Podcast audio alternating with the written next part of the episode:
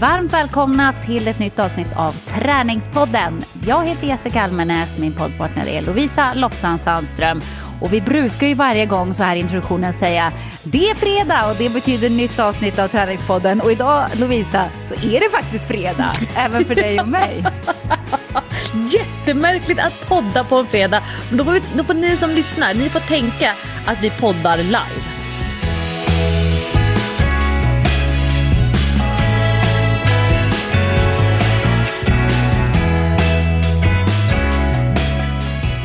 Precis, eh, för det, ibland så är det ju så att livet kör ihop sig. Vi brukar ju podda på tisdagar, släppa avsnittet på fredagar.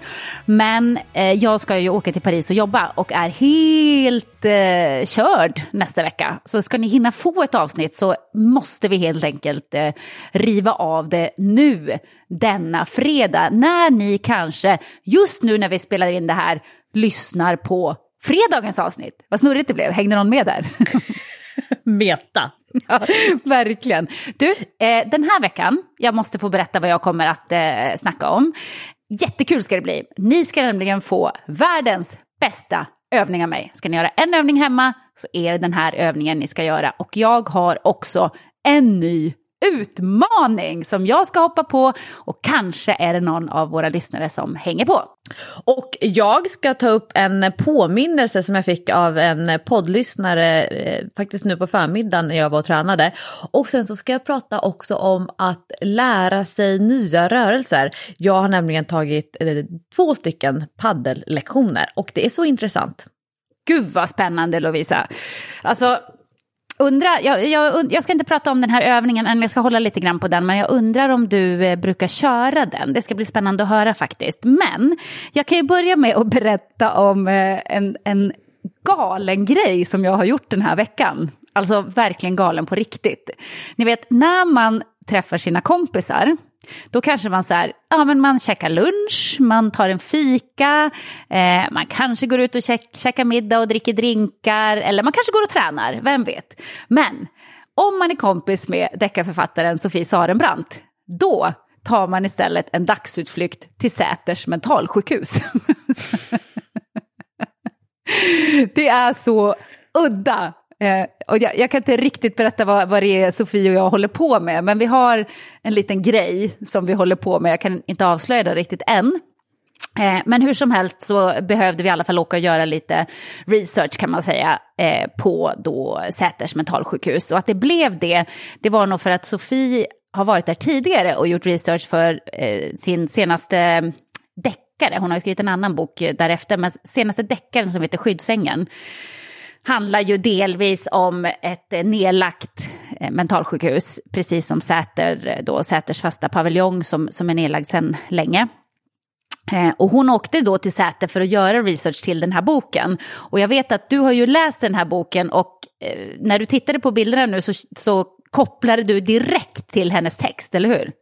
Nej, men jätteobehagligt hur det kan se ut exakt likadant som jag föreställde mig i boken. Då har ändå Sofie lyckats bra med att måla fram den obehagliga miljön. Ja, exakt. Och eh, när vi kom fram dit och vi hade bestämt möte då med en man som jobbar på mental, eh, Mentalvårdsmuseet. Jag tror att de ska byta namn nu, men det heter Mentalvårdsmuseet just nu i alla fall. Eh, och kommer fram dit och eh, det visar sig att han är visst på semester. Så han har liksom glömt bort att vi ska komma på besök. Eller han hade faktiskt fixat en ersättare, men den här ersättaren var då sjuk.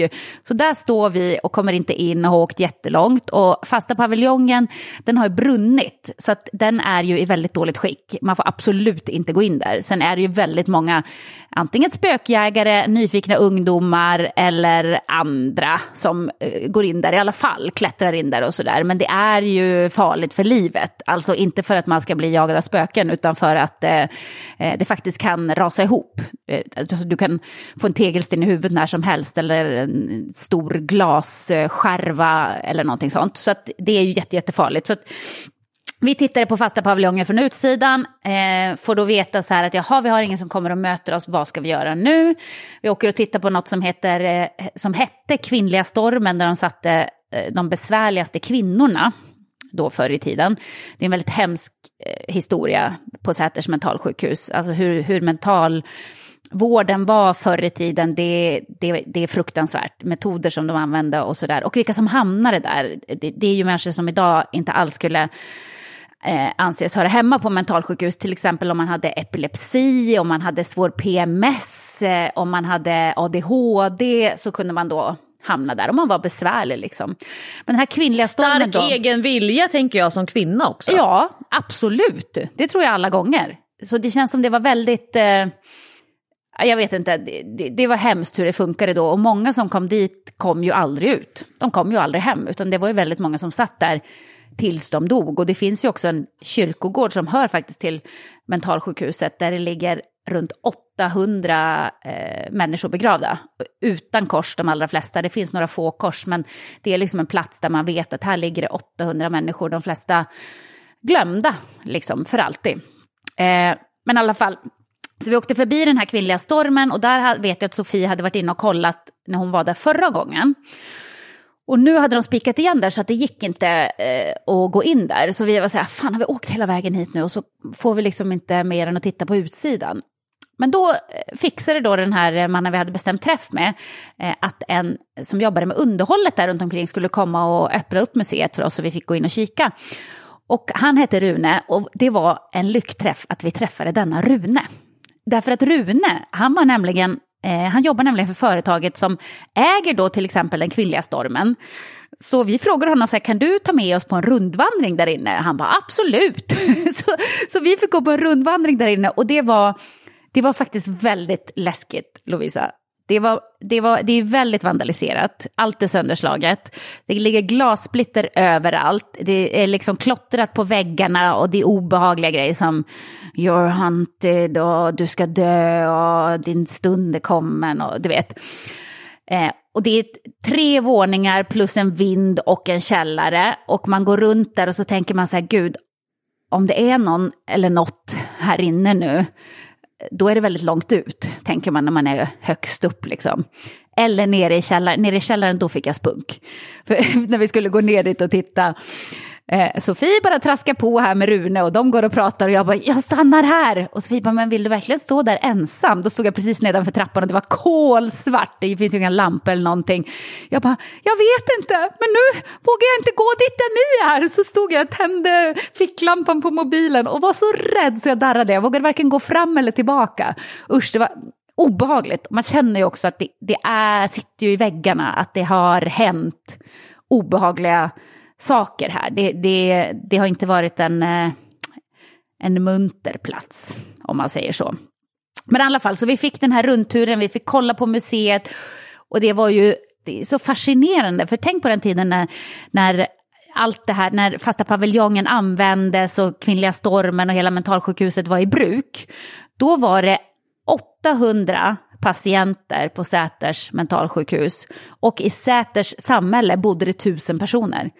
Förstår du vad det liksom gör med ett samhälle? För vi frågade Rune så här, jaha, hans pappa hade tydligen jobbat på fasta paviljongen, så sa vi så här, men var det självklart att du skulle jobba eh, på sjukhuset också? Han bara, nej, men de flesta i Säter jobbade ju på sjukhuset på den tiden. Det sysselsatte ju liksom hela samhället.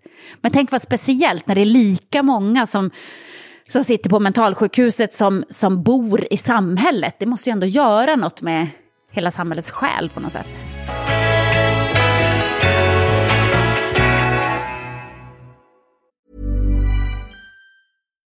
One size fits all seems like a good idea for clothes until you try them on. Same goes for healthcare. That's why United Healthcare offers flexible, budget friendly coverage for medical, vision, dental, and more. Learn more at uh1.com.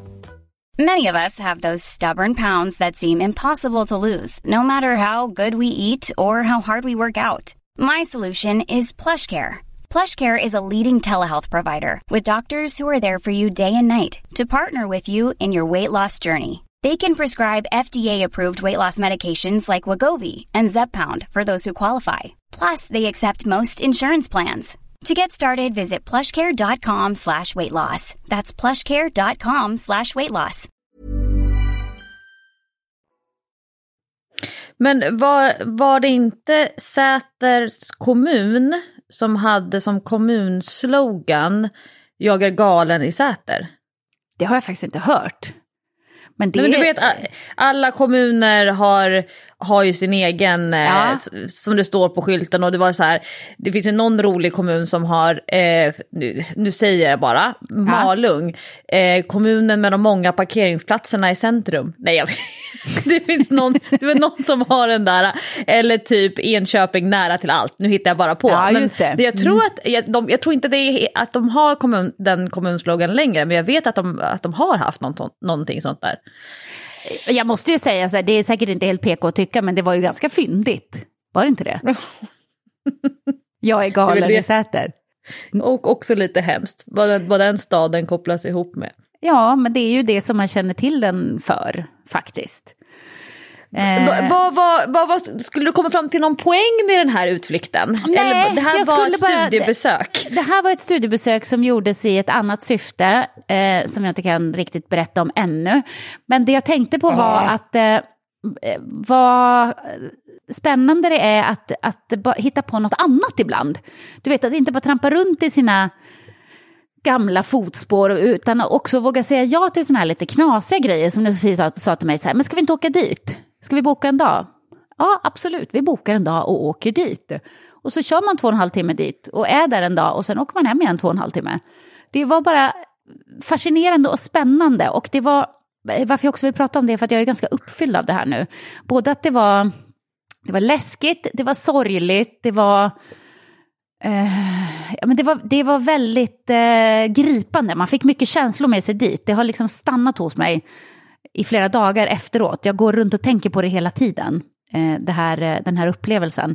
Du vet, inne på museet, där har de också fortfarande... Vissa patienter la man ju i långbad. Alltså det, och det är så fruktansvärt. Så där kan man se det här badkaret där man då spände fast dem med en segelduk så bara huvudet stack fram. Och sen så fick de ligga där i varmt vatten en hel dag. Alltså, och fick inte kliva upp för att det skulle vara bra och lugnande för själen då. Eh, kan du tänka dig vad fruktansvärt? Du ska liksom ligga där och, bli helt skrynklig och du kan inte röra dig. Tänk paniken. Alltså du, du har ingenstans att ta vägen. Men det fanns ju också eh, verktyg, eh, man fick se så här, riktiga verktyg för lobotomi till exempel. Har de fortfarande där. Alltså det är väldigt obehagligt. Bältesängar, hur man spände fast människor i sängen förut. Jag vet faktiskt inte hur det funkar i psykiatrin idag. Alltså hur, hur mycket av det här man fortfarande använder sig av. Givetvis inte långbad och sådana grejer. Eh, för det borde ju räknas som tortyr, det, det måste vara olagligt. Men, men med bältesängar och sånt tänker jag. Tvångströjor och hur mycket av sånt används fortfarande. Och när man då tänker så här, hur, i hur många fall blev det fel? Alltså, i hur, hur många människor eh, spenderade sitt liv där eller gömdes undan där som absolut inte borde ha varit där. Det vill man ju nästan inte tänka på. Jag läste en intervju med en kvinna som har eh, skrivit en bok och tyvärr nu så vet jag inte om jag kan hitta den här intervjun igen och vad boken eh, som hon har skrivit, den kommer ut nu alldeles strax, vad den heter, så det här får man kanske googla då. Men hon eh, eh adopterades till Sverige från eh, något östeuropeiskt land som jag förstod det. Och eh, dels så var hon typ fyra när hon kom till Sverige. Hon hade bott sina fyra första år på barnhem, vilket du vet kan ju vara eh, för de allra flesta barn ett enormt trauma. Och särskilt på den här tiden om man skulle säga att man är 30-35 idag. Eh, och hon hade gått eh, nästan hela sin skolväxt eller skoltid hade hon fått gå i särskola fastän hon var normalbegåvad. Oj! Och för att hennes språkliga utveckling inte hade fått stöd och hennes anknytning och så vidare.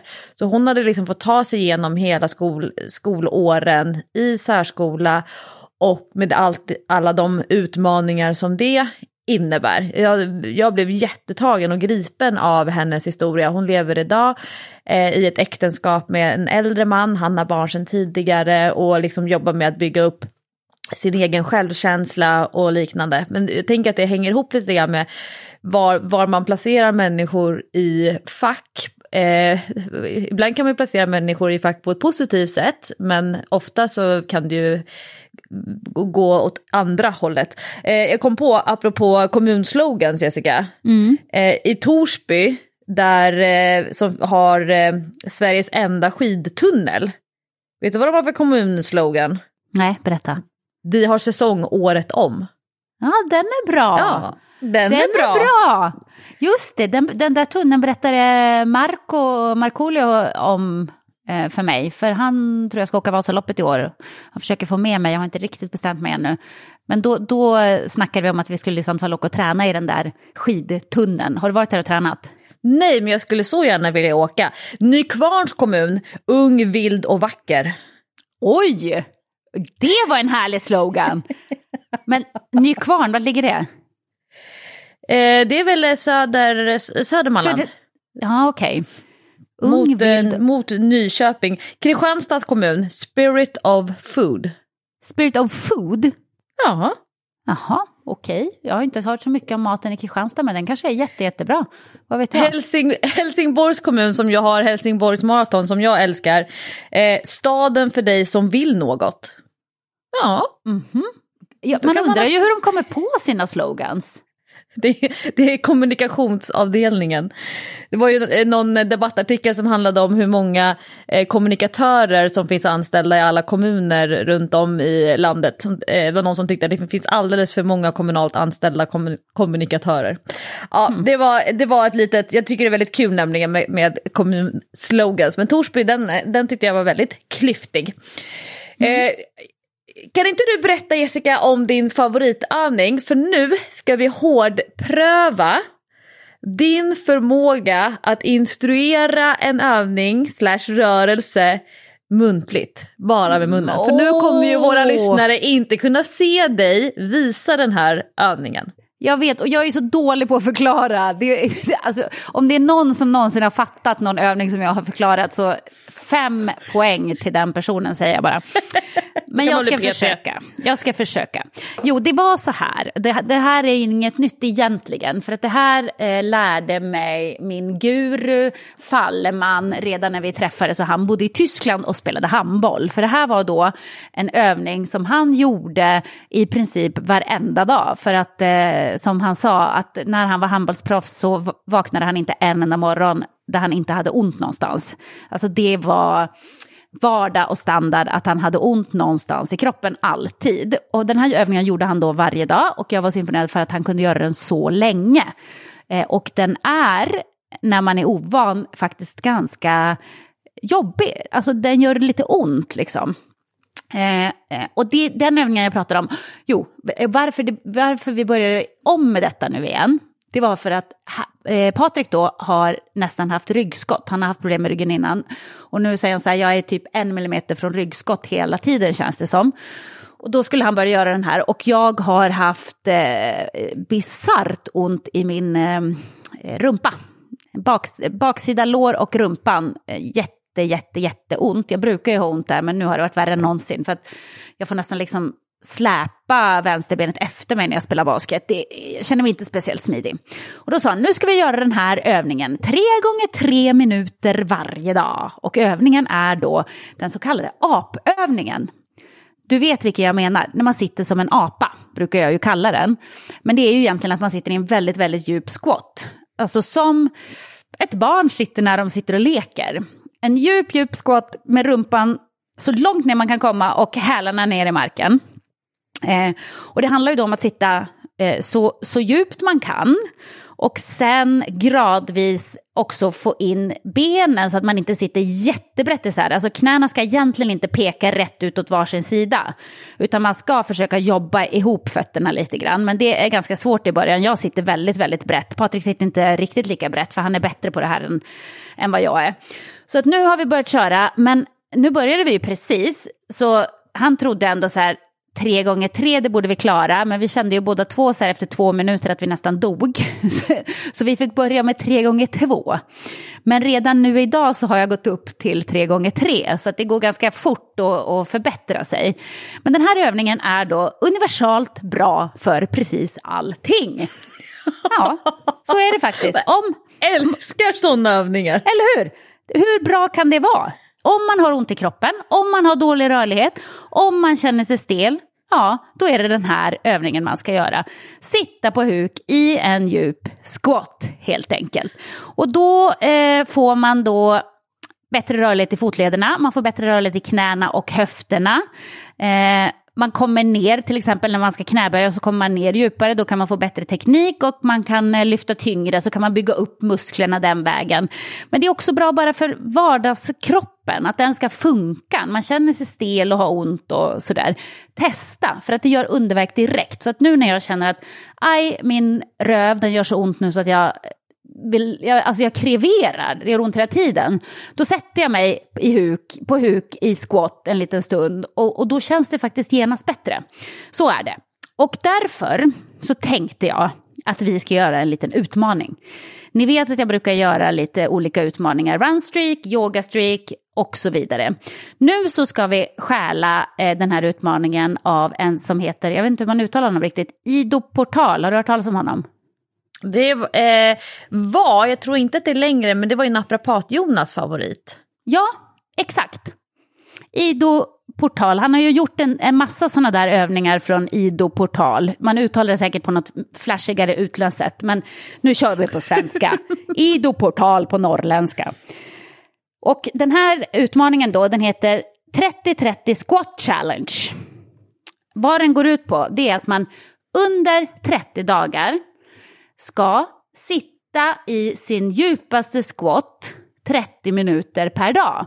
Och den som kan sitta 30 minuter i rad, nej men den personen, jag gör vågen liksom, för det, det går nästan inte. Men man får alltså samla ihop minuter under dagen. Så då kan man ju till exempel göra det här som vi gör då, tre gånger tre. Det kan man ju göra några gånger under dagen. Eller bara sitta en minut här, en minut där. Men det är viktigt att komma ihåg att ta tid så att det inte blir så himla godtyckligt utan att man verkligen tajmar att man sitter 30 minuter på en dag. Och då, eh, när jag har läst lite om den här utmaningen så rekommenderas att man tar en bild på sitt före och sitt efter för att se vilken skillnad det blir. Men jag tror att den intressantaste skillnaden kommer man att känna i kroppen.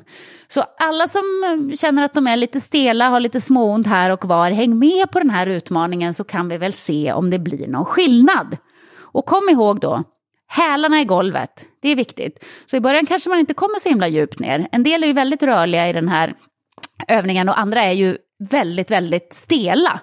Men hälarna ska vara i golvet och försök komma så djupt ner som man kan. Brett kanske man måste sitta i början, men sen så kan man försöka liksom jobba in fötterna lite grann inåt. Och man får inte hålla i sig, så man får liksom inte sitta och hålla i ett bord eller så, utan man ska sitta utan stöd. Det är viktigt. Och sen när man reser sig upp så kan man vara väldigt stel och tycka att det gör väldigt ont precis direkt efter. Så då är det väldigt skönt att skaka ur benen har jag märkt. Att man går runt liksom och skakar ur benen så man inte bara trillar ihop i en hög och, och inte kommer upp sen. Utan eh, ja, det är bra. Har du testat den här nu då? Ja, alltså, skulle jag testat den medan du instruerade? Nej, jag men jag, jag gjort menar... har du, minutaren. Ja, men precis. Har du gjort den här övningen? Brukar du göra eh, apövningen som jag kallar den? Jag brukar alltid instruera andra att de ska göra den. Eh, innan man till exempel ska göra knäböj med kettlebell eller knäböj med stång och liknande. Så jag är väldigt bra på att, att liksom förmedla eh, hur viktig den här positionen är för andra. Mm. Men jag skulle säga, jo, jag gör den nog två gånger i veckan, men kanske mer 15 sekunder. Bara för att jag tycker att det är skönt att sitta där nere. Men jag måste fråga Jessica. Mm. Och det här, det här blir liksom sen övergången till när jag ska prata om att eh, ta lektioner med paddeltränare. Mm. Sitter du aktivt eller sitter du passivt där nere? Alltså hur mycket spänner du kroppen och hur, eller hur mycket slappnar du av? Nej, jag tror att hela idén är att man ska försöka sitta passivt. Därför att eh, man spänner sig ju för att det gör ont och att det är obekvämt och stelt och sådär. Men jag, jag tror att man ska sträva efter att eh, sitta passivt och känna att man kan stanna där nere länge. För det är då rörligheten kommer. Alltså jämför med till exempel yin-yoga, där du ska ändå stanna i en position ganska länge och vara stilla i den positionen. Eh, och det är mm. ju det som, som utvecklar din rörlighet i yoga. Så att, eh, passivt absolut, men nu körde jag den på gymmet. Och då eh, körde jag så att första minuten som jag satt så där så körde jag också med en pinne eh, som jag har, har på nacken och så kör jag liksom axelpress uppåt med den här pinnen. Och det är ju för hållningens skull då. då. Hållningen och eh, skuldrorna och sådär. Och den är också väldigt skön att köra när man sitter faktiskt i den här A-positionen. Och det gjorde jag mest för att eh, distrahera mig själv den första minuten. Jag tänkte precis säga det, det är ju en mental distraktion ja, för att sen göra hade det gått rörelser. en minut och då var det jätteskönt. Så här, Okej, nu är det bara två minuter kvar. det går bra. Ja. Men om, ja, det är en jättenyttig position att vara i. Eh, och jag skulle säga att dock tyvärr så är det ju många som inte ens ska komma ner till 90 grader i huksittande. Mm, då måste man att jobba. all- Ja, för att man aldrig är under 90 grader. Alltså man sitter på en stol, man sitter 90 grader, man sitter i soffan, låren rakt ut eller drar upp benen liksom eh, mot sig. Eh, att, att man aldrig sitter ner på liksom där nere. Och man kanske till och med inte ens kan kissa i skogen om man skulle behöva utan att hålla i sig i någonting. Utan att man, alltså kissa i skogen utan att få kiss på skorna. Den, den kissa i skogen. Ja, det Eh, är, precis. Men det här glömde jag säga. Att den här positionen är också väldigt bra för magen och tarmarna. Så för maghälsan är det också väldigt bra att sitta på huk eh, eh, ett antal minuter om dagen. Du vet att förr, och i vissa länder fortfarande, så satt man ju alltid på huk när man gjorde sina behov. Och det är den gynnsammaste positionen eh, när man ska göra sina behov.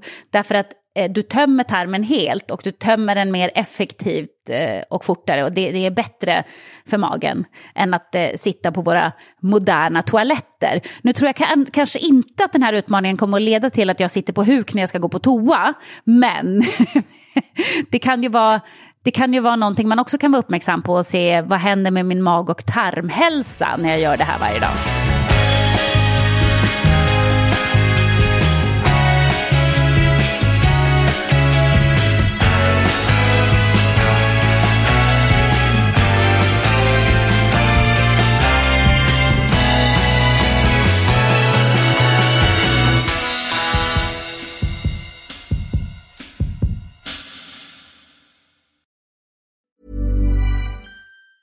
Life is full of awesome what ifs, and some not so much, like unexpected medical costs. That's why United Healthcare provides Health Protector Guard fixed indemnity insurance plans to supplement your primary plan and help manage out of pocket costs. Learn more at uh1.com. Hey, it's Ryan Reynolds, and I'm here with Keith, co star of my upcoming film, If, only in theaters, May 17th. Do you want to tell people the big news? All right, I'll do it. Sign up now and you'll get unlimited for $15 a month and six months of Paramount Plus Essential Plan on us. Mintmobile.com slash switch. Upfront payment of $45 equivalent to $15 per month. Unlimited over 40 gigabytes per month. Face lower speeds. Videos at 480p. Active Mint customers by 531.24 get six months of Paramount Plus Essential Plan. Auto renews after six months. Offer ends May 31st, 2024. Separate Paramount Plus registration required. Terms and conditions apply if rated PG. Men de, de av mina klienter som inte kan komma ner till eh, huksittande, alltså att få ner rumpan nedanför knät om man tittar från sidan. Eh, då brukar jag sätta in eh, klossar under hälarna. Oftast de här pyttesmå 1,25 kilos vikterna kan man lägga in under hälarna. Behöver man ha lite tjockare, eh, högre, då kan man ta 2,5 kilos plattorna. Sen eh, har jag sparat eh, gymgolvet som blev över har jag sågat isär och gjort plattor av också så att man kan få, liksom få känna på, aha det är så här det känns för dem som har väldigt god rörlighet eller som det också kan påverka hur man har sina hävstänger. För det spelar roll hur långa underbenen är i relation till lårbenen, var man har sin eh, största andel vikt någonstans. En del måste ju luta sig väldigt, väldigt mycket framåt för att komma, kunna, kunna komma ner till huksittandes. Medan andra kan sitta mera upprätt. Jag måste till exempel luta mig mycket framåt. Men jag vet att du Jessica, du kan ju sitta med väldigt upprätt överkropp. Så för mig blir det inte så himla mycket apa, utan det blir nog mer eh, sköldpadda. men, men skulle du och jag visa, de här, eh, visa den här positionen så kommer det se helt olika ut. Vi båda är nere på huk, men vi kommer behöva liksom, hitta en tyngdpunkt på, eh, som skiljer sig åt. Just Och- det. Men själva principen hur jag, när jag ska försöka motivera människor till att jobba med sin rörlighet, både aktivt och passivt, det, eh, då försöker jag förklara det som i att den position som du vill vara stark i med vikt, den positionen bör vara så långt ifrån din maximala rörlighet. För att om du vill vara stark i knäböj i ditt bottenläge som kanske är då 90 grader. Om 90 grader samtidigt är din maximala rörlighet så kommer ju varje repetition bli till det som du har max rörlighet för.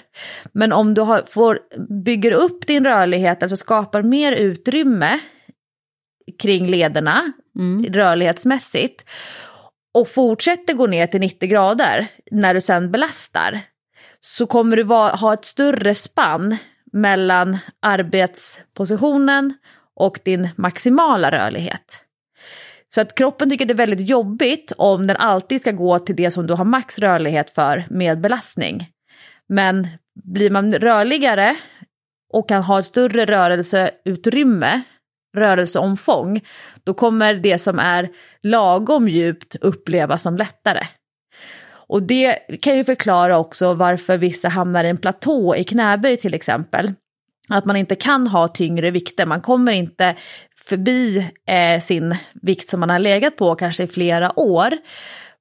Och då kanske man inte i första hand behöver ha tyngre vikter på stången för att bli eh, liksom kunna ta högre siffra, utan helt enkelt jobba med sin rörlighet i det djupa läget och därmed kommer kunna behärska sin 90-gradiga vändning i knäböj.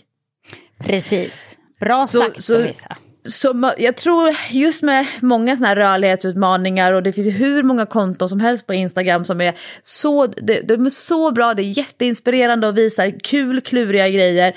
Men just motivationen till varför ska jag göra just den här positionen, den här övningen, rörelsen för min rörlighet? Ah, fundera över då på vad, hur kan den gynna mig på längre sikt. Men jag tänkte på det med med bebisar när, när de har lite problem med magen mm. och så ligger de på skötbädden. Jag kommer ihåg någon sån här grej som jag fick lära mig att man skulle just lyfta upp knäna mot bröstet och sträcka ut för att liksom jobba med lite trycket mot magen och för att få, få igång magen. Mm. Och det är ju lite samma sak fast den är ju ännu mer passiv för att den är ryggliggande.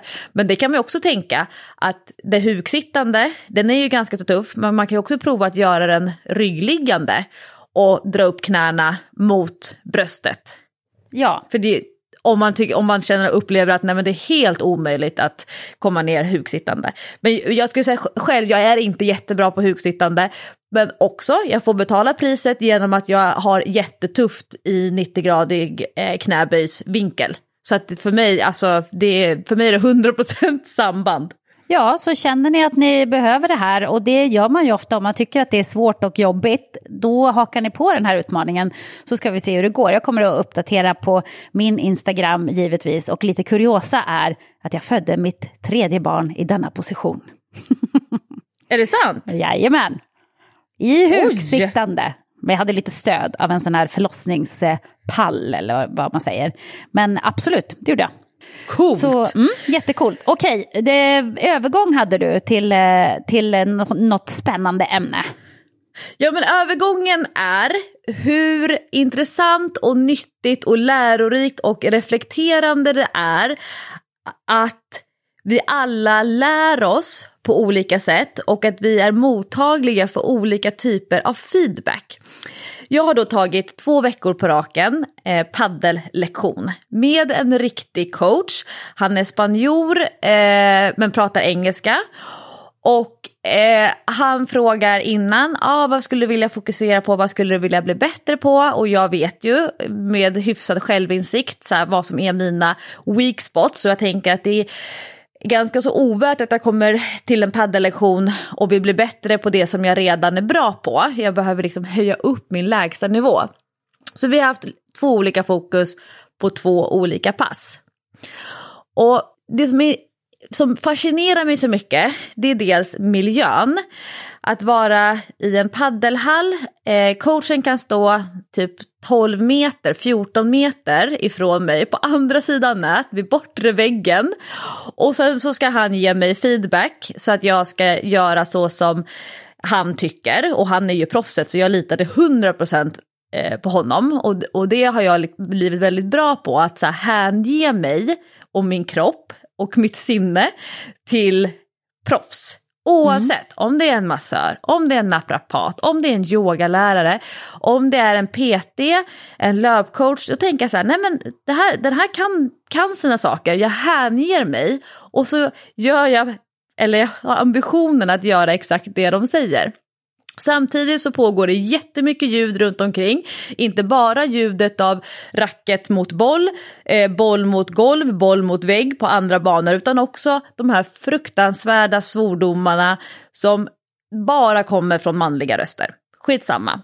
Men, och då ska jag försöka ta emot feedback på att korrigera saker som jag tydligen då gör inte så bra.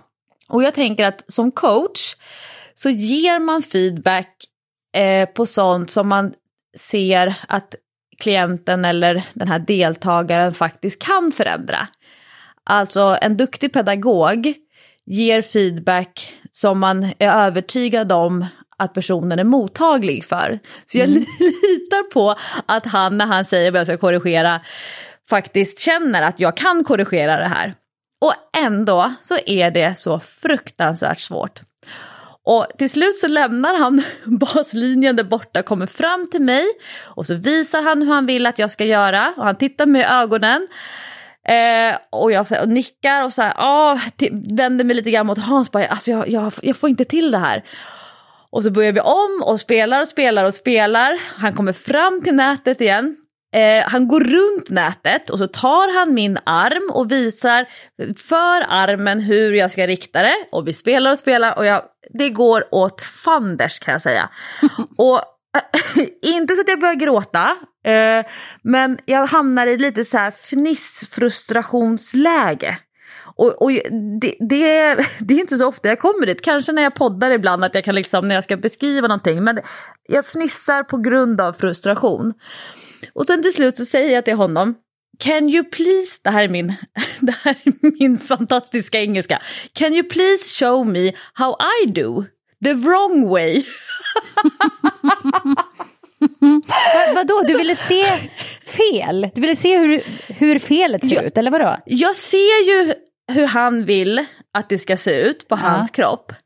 Men jag förstår inte vad jag gör vad, vad är alternativet? Vad är... Så jag ber honom visa det felaktiga eh, slaget. Jag ber honom att han ska visa mina fel på sin kropp. Och sen vill jag att han ska visa hur det ska se ut och så visa igen, hur gör jag? Aha, och så ser jag att det är två olika typer av rörelser. Och sen så ska jag då försöka göra inte så som jag har gjort tidigare. Och jag vet att jag kommer behöva smälta det här en vecka och då kanske det hinner landa motoriskt och i nervsystemet.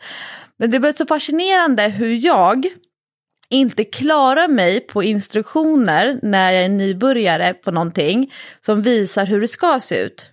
Utan jag behöver också få visat för mig hur det inte ska se ut. Och jag kommer ihåg, det här var jättemånga år sedan, eh, någon gång när jag var på Nyhetsmorgon och då fick jag lite kritik för att, alltså av någon tittare, för att jag hade visat fel. Alltså jag hade visat vanliga misstag. Mm -hmm. Medan jag själv tycker om att man visar två olika rörelser. För att se skillnaden? Eller för hur? att se skillnaden. Det är en jätteviktig del för min egen inlärning. Ja. Och jag tar också med mig det i min coachroll. Och jag tänkte på häromkvällen, den här veckan så har jag varit eh, Först var jag i Örebro och höll ett gruppträningspass utomhus. Och sen var jag i Västerås eh, kvällen efter och höll ett gruppträningspass utomhus. Och då är det intressant, för när det är en ganska så stor grupp. Vissa, de står och tittar på mig och lyssnar och jag visar rörelsen. Andra gör, de lyssnar de tittar och så gör de rörelsen själva samtidigt. andra, de tittar och lyssnar. Och sen när jag är klar och de ska börja göra, då tittar de på andra när de gör rörelsen. Och sen börjar de göra rörelsen själva. Och jag tänker mycket på det här med hur viktigt det är att vi dels erbjuder flera olika eh, möjligheter in, att få input. Men också att, att, man, har, att man inte behöver eh, vara bra på bara visuella att ta visuella instruktioner eller att ta muntliga instruktioner, muntlig feedback. Men också att få prova själv, titta på andra, prova själv igen. Och det, jag tror att mycket av så här mognaden när man vill lära sig en rörelse eller en övning eller ett moment. Jag tänker jättemycket på i din basket till exempel Jessica. Mm. Hur du kan titta på en spelare i ditt lag när den rör sig. Och också se hur du skulle vilja ha gjort den förflyttningen. Eller en passage eller en dribbling och liknande. Men att vi inte ska begränsa oss till en enda inputkanal när vi vill lära oss nya rörelser och också ha tålamod i att det faktiskt måste få landa och smälta och det kan till och med ta flera veckor och sen faller poletten ner. Aha, var det så här det skulle kännas? Är du med på mitt resonemang? Det där, det där är väldigt spännande faktiskt. Eh, det pratade Patrik och jag om för någon månad sedan, just detta eh, med inlärning. För att vi insåg att vi, eh, vi behöver eh, få instruktioner på helt olika sätt för att kunna lära oss. För att man kan ju antingen så tar man ju in nya saker bäst genom att själv se på andra som gör, eller att läsa, eller att lyssna, eller att prova själv alltså. Och eh, bäst lär man sig om man använder minst två av de olika metoderna. Men man är liksom olika mottaglig för olika saker. Så jag har ju väldigt svårt eh, att ta in information som jag bara hör. För att eh, det, det, går in genom ena örat och ut genom andra örat. Alltså jag har glömt det. Om jag går till sjukgymnasten och hon bara be beskriver en övning för mig. Då bara säger jag, ja, nej, det, hej då, det har jag glömt redan. Så jag behöver egentligen, helst vill jag både läsa själv och eh, titta på någon som gör och sen göra själv. De tre eh, är absolut bäst för mig. Eh, men det, det, är väldigt intressant det du säger. Att, eh, jag tror att eh, det är skitviktigt att använda, speciellt som coach, som, som du i din coachverksamhet använder olika sätt för inlärning. Eh, att, man, att man är medveten om att alla tar inte till sig information på samma sätt utan man behöver kanske lite olika sätt att lära sig. Det är därför till exempel som när jag har eh, tränat för maraton och gjort mina egna maratonprogram och sånt så har jag ju läst mig till det mesta. Jag har läst och jag har provat och lärt mig. Men hade någon berättat det för mig så hade jag glömt det på en minut. Så hade det varit ute ur min hjärna. Då hade jag varit så här, uh, ja, de sa någonting som var typ eller ungefär eller ja, inte kommit ihåg ett dugg. Men vad lär du dig bäst av? Du vill liksom se, observera själv, eller hur? Vad tycker du är lättast? Eh, jag är visuellt eh, väldigt stark. Eh, och det tror jag jag har pratat om i Träningspodden också, det här med målbilder. Eh, att jag eh, spelar ofta upp scener i min hjärna där jag ser saker och ting hända. Eh, både sånt som har hänt bakåt i tiden eller sånt som ska hända. Och eh, så det, det visuella är i princip viktigare än det muntliga. Så det skulle kunna, jag är sån som gillar att kolla på, eh, på videoinstruktioner utan ljud.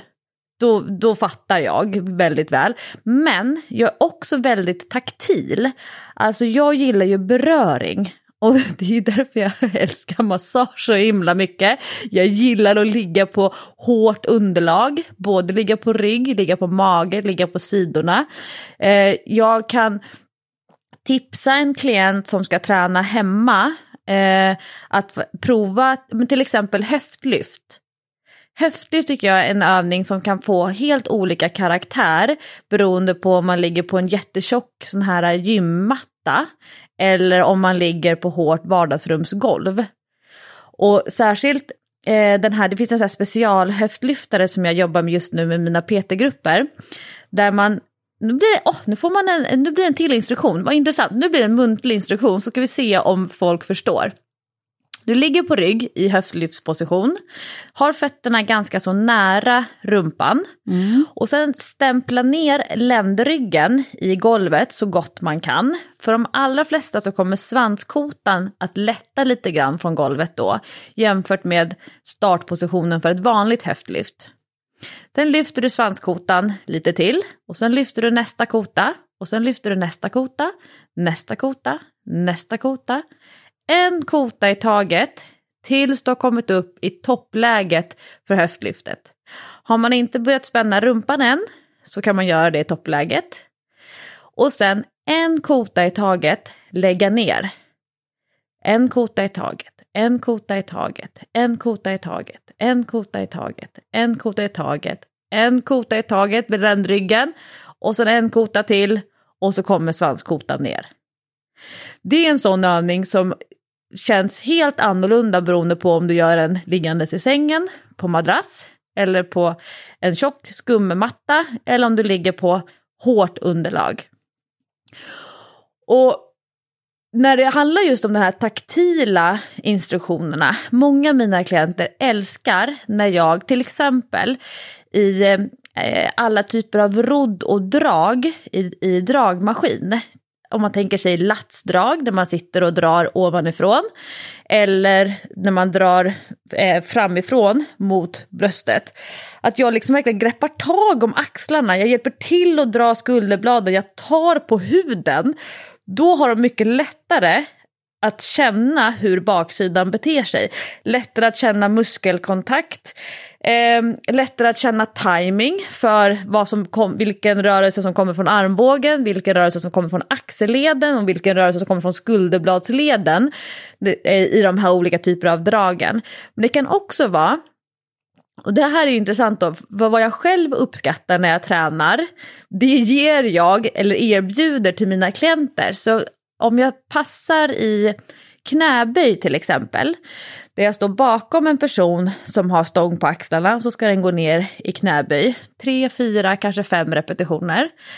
Har man valt en, en rimlig vikt, då vet man att men första kommer gå bra, andra kommer gå bra, sen behöver man ta i lite mer på tredje. Och då när jag står bakom, jag är övertygad om att personen kommer klara vikten, men det är för att ge en extra trygghets upplevelse så står jag bakom. Då kan jag klappa till lite grann på ryggraden mellan skulderbladen för att påminna om anspänningen kring bröstryggen. När man har den här tunga stången på, på axlarna. Och då ser jag direkt, Det kommer liksom lite extra anspänning som man kanske har glömt bort att ta på de första repetitionerna eller som man har hunnit tappa från första repetitionen till andra, till tredje, till fjärde och så vidare. Så jag gillar ju det här taktila och får jag inte till en rörelse som handlar, en övning som handlar mycket om muskelkontakt, då kan jag behöva ta på muskeln. Höftlyft är en klassisk sån där jag känner så här, jag vet inte om jag har spänt rumpan, ja men då känner jag med mina egna händer på mina skinkor. Är det hårt där, där innanför eh, liksom fettväven? Och samma sak i magövningar. Om det är en magövning en klient eh, upplever, nej jag får inte kontakt med, med mina magmuskler. Ja men lägg, ta fingrarna, gräv in där liksom genom fettet och känn, ja men är magmusklerna spända, är de hårda där under? Ja men då gör du ändå ett jobb. Så det kan jag liksom också använda som en så här, men våga ta på musklerna. Våga, våga greppa tag. För att det taktila, den här beröringen kan faktiskt öka muskelkontakten och också ge lite bättre feedback. Att man känner så här, ja men mina skulderblad, de rör sig likadant, mina armbågar sträcker ungefär samtidigt i armhävningar och liknande. Gillar du taktil feedback? Ja, det tror jag. Eller backar du undan om en instruktör kommer? Som, ja, men, eh, exempel, jag har ju inte kunnat gå runt och ta på människor. Nu har inte jag kört några grupptränings klass tidig, eller pass utomhus tidigare på det sättet i de här stora grupperna. I mina PT-grupper, då har jag, när vi har kört utomhus, då har jag eh, frågat alla om det är okej okay att jag tar på dem. Det här också måste be om lov. Eh, och sen nu när vi, vi är liksom, alla har hållit jättemycket avstånd till eh, varandra och jag ska nu börja hålla de här gruppträningspassen för företag, organisationer och liknande utomhus, människor som jag inte känner. Då frågar jag när det är till exempel en axelövning, är det okej okay om jag känner på baksidan? Och än så länge så är det ingen som har sagt nej.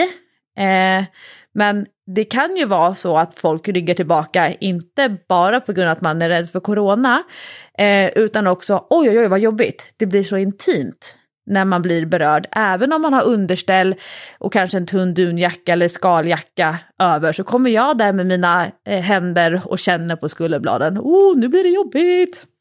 Men berätta. Alltså, nej men eh, det är verkligen så att vissa tycker ju inte om eh, att eh, bli berörda utan tycker att det är eh, obehagligt. Och, eh, men jag vet inte, jag har alltid tyckt att det kan vara ganska bra så här, om man till exempel tränar med en PT och PT bara eh, till exempel trycker in handen mellan skulderbladen för att känna om man jobbar rätt. Och att man liksom, Bästa. ja, men jag tycker det är skitbra. Eh, för att ibland hittar man ju inte riktigt eh, själv muskeln. Och, och, som du säger, så här, man kan känna själv, men det är lite svårt när man ska känna om skulderbladen jobbar. Då är man liksom lite upptagen med annat kan man säga. Så det är svårt att känna där bak själv. Och jag tycker att det är skitbra. Men jag har märkt det också så här, när jag tränar mina småkillar i basket, att vissa är väldigt obekväma med beröring. Eh, och andra har inga problem med det. För ibland vill man ju liksom visa, när de inte förstår, så vill man liksom bara flytta på dem och styra lite fysiskt och, och, och sådär. Och man märker så här, vissa bara nej, det vill de inte. Eh, och då backar man ju direkt såklart, men medan andra har inga problem med det. Så att eh, det, det är ju svårt det där eh, faktiskt. Men smart antar jag att fråga, och speciellt i, i dessa tider när man inte vill att någonting ska missförstås. Ja, och, och jag tänker på det med, det är ju skillnad på att ge feedback till någonting som pågår under tiden eller att ge feedback när man har gjort klart till exempel ett arbetssätt. Um, och jag kan för, för vissa av mina klienter, då ger jag order eller guidar igenom rörelsen muntligt. Då kan jag inte visa samtidigt för att personen har fullt sjå med skivstången. Eh, Medan för andra klienter då, då låter jag personen göra klart alla repetitioner och sen samlar vi ihop oss för att eh, prata om vad var det som hände, vad var skillnaden med tekniken, varför kändes de första repetitionerna mycket bättre än de, de sista. Eh, och jag, jag, tänker på det för att vissa människor har ju svårt att få eh, att ta emot feedback samtidigt som de ska göra rörelsen. Och jag kan komma på mig själv med när man försöker vara effektiv i ett gruppträningspass till exempel. Och nu, de flesta som lyssnar på Träningspodden går ju på gruppträningspass själva och det, det är lite det jag vill komma till, så här, hur, att man som, när man själv konsumerar träning och instruktioner och feedback, eh, även om vi har många som lyssnar såklart också som jobbar med träning. Men att om, om det, man ska göra 20 stycken eh, isärdrag med gummiband, det är ju en av mina favoritövningar. Både så som pausgympa och som uppvärmningsövning för eh, överkroppspass. Man har ett tunt gummiband, antingen med eller utan handtag, men man håller bara i själva gummibandsdelen. Och så sträcker man ut armarna rakt framför sig, knogarna uppåt. Och så håller man lagom brett mellan händerna så att man ändå orkar dra isär armarna rakt utåt till ett T och sen ihop i mitten och isär, ihop i mitten och isär. Liksom masserar igång skulderbladen och får lite cirkulation i axlarna. Om jag skulle vilja att personen ska göra någonting annorlunda och det är 20 repetitioner och så går jag fram och så börjar jag prata med den här personen. Så slutar den göra rörelsen, slutar göra övningen för att titta på mig. Och jag tänker att det är så här artigt mm -hmm. att, den inte vill, att den inte vill stå och göra medan jag vill ha uppmärksamhet. Fast det jag vill få till det är bara en förändring i rörelsen. Så där får jag ibland bita mig själv i läppen och bara, nej men Lovisa varför ska du in och lägga dig i där? Ta det sen. Men man kanske bara har ett set med 20 repetitioner. Ja. Så att man kanske måste fånga upp det för klientens skull för att det också ska vara ett effektivt pass. Särskilt i gruppträningssammanhang där man kanske inte kan individualisera upplägget särskilt mycket. Då vill man att varje person ska hitta, hinna hitta så mycket muskelkontakt som möjligt. Om jag ska göra en snabb eh, övergång här nu så apropå repetitioner så var jag faktiskt styrketränare i förmiddags och då eh, bestämde jag mig för att köra 15 repetitioner på alla övningar. Så det betyder att jag anpassade vikterna efter vad jag orkade köra 15 repetitioner på. Och sånt där måste jag alltid hitta på eftersom jag tycker styrketräning är ganska tråkigt. Så jag måste hitta på något som distraherar mig lite. Eh, och det här funkade väldigt bra för mig idag. 15 repetitioners passet, det gick jättebra. Eh, och jag, jag hade hunnit jobba jobbade faktiskt lite på morgonen innan jag åkte och tränade eh, vid eh, tio, 10 kvart över tio. Och det är liksom den tiden när min kropp börjar vakna. Tidigare än så har jag svårt att träna. Och jag, jag vet att du har ett litet resonemang om morgonträning. Så jag gissar att du har inga problem att träna före klockan tio. När klockan är tio på förmiddagen, då är jag redo att stänga ner datorn, lägga mig på soffan och så här, så nu är dagen slut. Nu är dagen slut, är du inte klok? Okej. Okay. Så trött Jag, jag var också på gymmet nu innan vi spelade in podd och då träffade jag eh, min kompis som heter Karin och Karin är en poddlyssnare. Karin är jättestark, hon är man får ju inte gissa ålder har du sagt i träningspodden. Men jag vet att hon är över 50 i alla fall. Mm. Och det är för att hon, eh, vi har en sån här liten eh, rekordtavla på det gymmet när jag går och tränar själv med PT. Och då finns det junior, eh, så dam och herr junior och så finns det dam och herr senior. Och sen finns det master och då är det 50 plus. Skitsamma, och jag vet för hon har nämligen siffror i master där. Men, ah, okay. Mm. Då, eh, och hon tra eh, tränade eh, innan mig så hon var klar precis när jag kom. Och så eh, började vi prata om att det var tidigt för henne och hon berättade om skräckupplevelsen när hon var tvungen att vara på gymmet klockan åtta för att få till sin träning. Och så sa hon, och det här hon är så uppmärksam och har så bra koll, Lovisa, Kommer du ihåg för några år sedan när du alltid var här och hängde på låset före klockan sex när gymmet öppnade? Jag bara, men gud, ja det gjorde jag. Det här känns ju nu som evigheters evigheter sen, men det gjorde jag två eller tre månader i veckan. Och hon sa, alltså klockan åtta, jag är ett vrak, hur, hur, kan, hur kunde du köra klockan sex? Och jag är, när jag ska lyfta fram så här, fördelarna för morgonträning, för mig personligen, då tänker jag så här. Morgonträningen, eller träningspasset i sig, det är det viktigaste på dagen. Och ju tidigare, tidigare jag gör det, desto färre saker som kan förstöra passet. Och då säger ja, men vad är det som kan förstöra passet? Men till exempel knepiga måltider som jag har ätit som gör att det inte känns bra i magen. Eller måltider som jag inte har ätit. Att jag hoppat över måltider under dagen som gör att jag inte orkar träna så bra som jag skulle vilja senare på eftermiddagen eller kvällen. Eh, det andra, det är ju vad jag har lagt min energi på under dagen. Och nu när jag har två grupper som tränar kvällstid med mig den ena gruppen kör klockan sex och den andra gruppen kör klockan sju på kvällen. Och det är ändå relevant att fråga hur dagen har varit. För vissa människor kommer in och kan vara mentalt dränerade. De kanske har suttit ner vid datorn hela dagen men man är mentalt energitom. Men då kan man ju tänka att man har ju mycket energi i kroppen för att man inte har gjort av med energin eh, med fysisk aktivitet under dagen. Och, men det finns ju också det här fysiska arbetet som man kan ha gjort under dagen. Har man ett arbete där man man, man kör en 15, 20, 25, kanske 30 000 steg under ett arbetspass. Och sen tänker man sig att man ska gå och träna. Det är skitjobbigt för kroppen att uppbära då den här fysiska energin. Nu är inte jag i den situationen men det är ändå relevant. Och då brukar jag tänka så här morgonpass som blir av är mycket mer effektivt för mig än kvällspass som jag kan ställa in. Alltså jag är ju så bra på att ställa in kvällspass. Herregud, det är min, det är min akilleshäl. Så jag vet att om jag inte tränar på morgonen eller på förmiddagen, då är det väldigt hög sannolikhet att inte träningen blir av. Mm.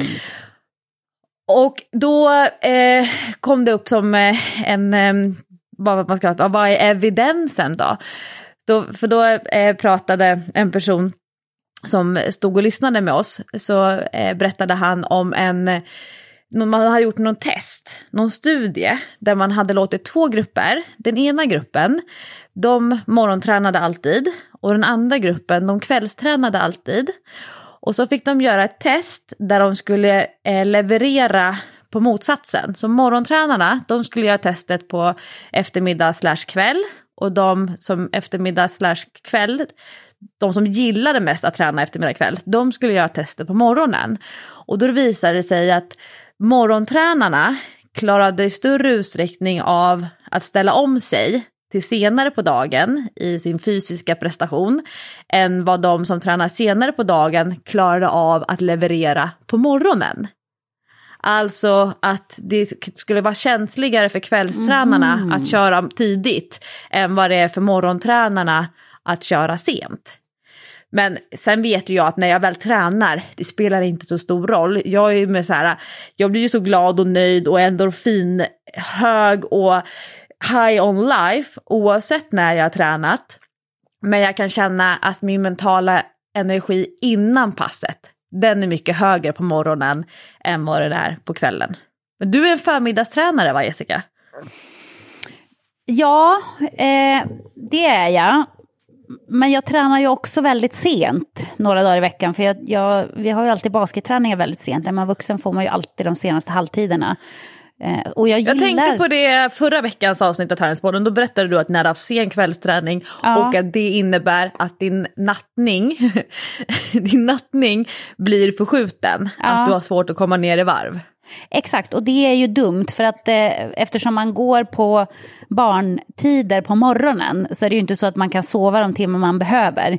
Och det är ju problemet med sen kvällsträning faktiskt. Men jag har ju alltid varit, alltså jag har gillat att träna på kvällar, alltid.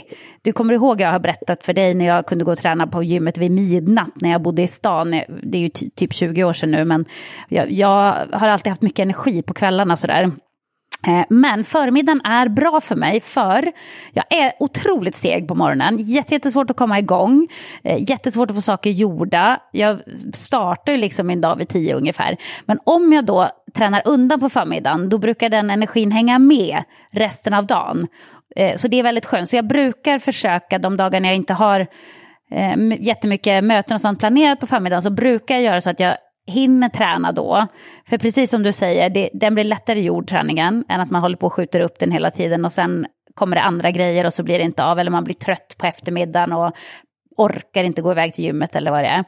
Så jag försöker de dagar jag kan att träna undan på förmiddagen och sen är man klar med det och får då bonusen av att man har energin med sig. Så förmiddag är nog faktiskt eh, min favorittid att träna, tror jag. Jag kommer ihåg eh, under högstadiet, så då bodde, eh, då bodde jag i Fisksätra ute, eh, alltså långt ut i Nacka, Saltsjöbaden, fast höghusområdet i Saltsjöbaden. Och sen har jag två systrar och så har jag min mamma. Och jag kommer ihåg, och, och det här minns jag så tydligt för det var egentligen första gången som jag kom i kontakt med en sån här publik träningsverksamhet. För att som kanotist så är när man, när man tränar då tränar man på kanotklubben och så kanske det finns något jättelitet, ganska murrigt och inte så himla inspirerande gym på kanotklubben. Nästan så att det är som jag är i en skrubb. Men då köpte min mamma studentkort eller om det kanske var så att, vi köpte klipp, att hon köpte klippkort till oss barn och så hade hon Eh, medlemskap på Friskis. Friskis i Hornstull. Och det är ganska långt att köra från Fisksätra till Hornstull. Men då hade vi på måndagar, och det här är så häftigt, det fanns ett, ett, ett, ett eh, gympa intensivpass på måndagar 21 till 22 på Friskis i Hornstull som vi åkte till alla fyra på kvällen. Så vi åkte väl ja, men typ 20 över 8, halv 9 åkte till Hornstull, körde passet 21 till 22 och sen så åkte vi hela vägen hem. Jag tror inte att vi käkade någonting efter passet, det var liksom inte så jätteviktigt på den tiden. Eh, men jag minns det som att vi åt middag eh, innan träningen. Men Jag kommer ihåg vad mysigt det var, de här bilresorna till och från det här Friskis-intensivpasset som var helt fantastiskt. Så värt en timme i bil för 55 minuters intensiv gympapass. Men jag kommer också ihåg, alltså, man, jag kom ju inte i säng före midnatt. Nej, Precis. Men, men eh, en annan his gammal historia som jag har när det gäller morgonträning. När jag spelade basket med Jämtland, det var mitten på 90-talet någon gång, det, när vi spelade i näst högsta serien, så fick jag jobb på en restaurang, så jag jobbade som servitris. Och det betydde ju att jag eh, ganska ofta jobbade kvällar. Och så var det så att jag jobbade en kväll när vi hade träning och den, jag var tvungen att jobba liksom. Jag tror att det var torsdag kväll, vi hade ju mycket folk på torsdagar liksom. Eh, och då flyttade faktiskt våran tränare träningen till morgonträning. Så att vi skulle träna, jag tror att vi tränade kvart över sex eller något sånt istället. jag kan säga att de andra i laget var inte jätteglada på mig. Jag var ju nöjd för det betyder att jag kunde vara med på träningen som jag inte hade kunnat annars. Men eh, det knorrades en del. Eh, men det var inte helt ovanligt faktiskt att man hade morgonträning på den tiden som jag spelade basket på, på hög nivå. Och också för att eh, folk hade ju riktiga jobb. Det fanns ju på den tiden eh, inga eh, kvinnliga basketproffs i Sverige som bara kunde spela basket. Det eh, finns inte så många idag heller tror jag inte. Men Eh, Eh, men då var man ju tvungen att ha ett jobb, så ibland så, var, så fick man pallra sig upp klockan sex på morgonen och köra ett pass innan dagen började. Men det har aldrig varit min bästa tid att prestera, det har det inte. Men mitt eh, tips som coach eh, angående det här med, med morgonträning eller kvällsträning. Ett, det viktigaste är att passet blir av. Så ett morgonpass där man känner sig lite, lite trött och lite mosig är bättre att köra än ett kvällspass som man inte kör. Det är ju sant, sant. det är det första. Men det andra är, om man vet att alla pass blir av och man kan styra sin träning själv, vilket inte alla kan, men vissa kan, många kan, då ska man försöka styra sina pass till den tid på dygnet där man känner sig som starkast, där man känner sig som mest taggad och laddad. Men också ta hänsyn till hur återhämtningen sen blir efteråt. Så är man en sån som bara kan träna på kvällen och ganska så sent och det sen innebär att man har tre timmar innan man kommer ner i varv och kan somna och att klockan hinner bli ganska så sent, då kanske det är smartare att inte köra det passet så att man inte köpslår mellan träning och sömn. Utan försöka lägga träningen och köpslå med någonting annat än sömnen. Så när jag går upp och tränar svintidiga morgnar, vilket var länge sedan nu, men då går jag ju och lägger mig i, i god tid innan så att jag fortfarande får alla mina timmar eh, sömn. Och jag kvällstränar inte för att jag är väldigt trött på kvällarna.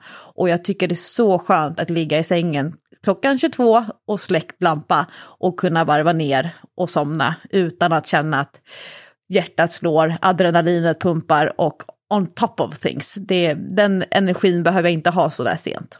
Mitt bästa tips för morgonträning det är att packa väskan kvällen innan, lägga, fla, lägga fram träningskläderna så att det inte blir ett extra moment. Att man bara går upp sömnig som 17, nästan fortfarande mullvadsblind och så bara drar man på sig träningskläderna ut genom dörren.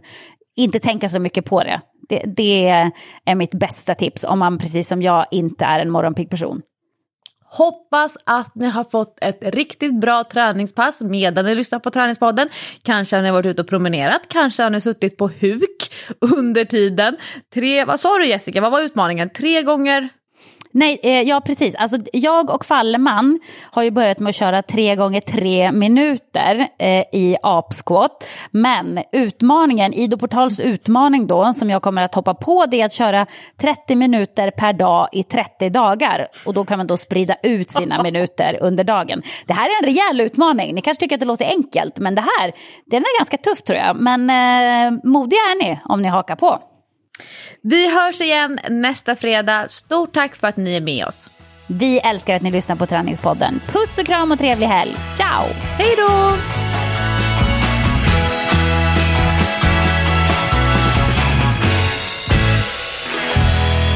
Träningspodden produceras av Sandström Group.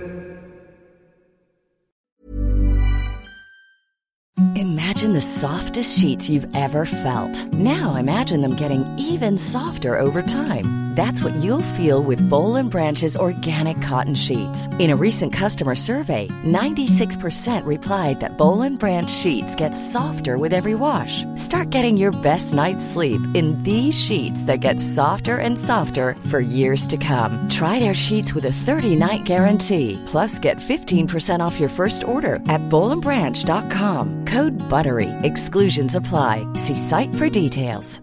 When it comes to your finances, you think you've done it all. You've saved, you've researched, and you've invested all that you can.